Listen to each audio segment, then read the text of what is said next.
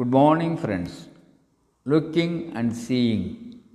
Psychology says looking is a physical activity, seeing is a mental process of perception.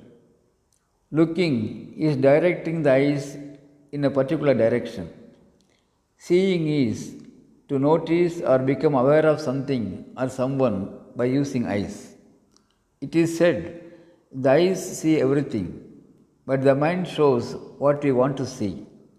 Sight is the most highly developed human sense. 90% of information that reach our brain is visual. But that doesn't mean we know how to use our eyes. Many people look but rarely see. In other words, they don't pay attention to what is in front of them. We think the visually impaired people don't have sights, but they have greater insights is a universal fact. Friends, once Ronald Reagan, former President of America, presides an award ceremony in a university. His son is also in the receiving list. When his son reaches Reagan to receive the award, Reagan did not notice him. Yes, he did not see him, as he was focused on his role giving awards. This is spoken as a case of looking without seeing.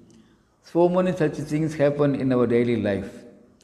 Most of the people spend most of their time watching life go by on the screens. They are not aware that most of the things appear on the screens will not last long. They simply waste their precious time. If we really want to love our life, we must regain the ability to look life in the eyes. Friends, let's capture and enjoy the beauties of life, the beauties of the world through eyes, through sights, and of course through insights too. Thank you.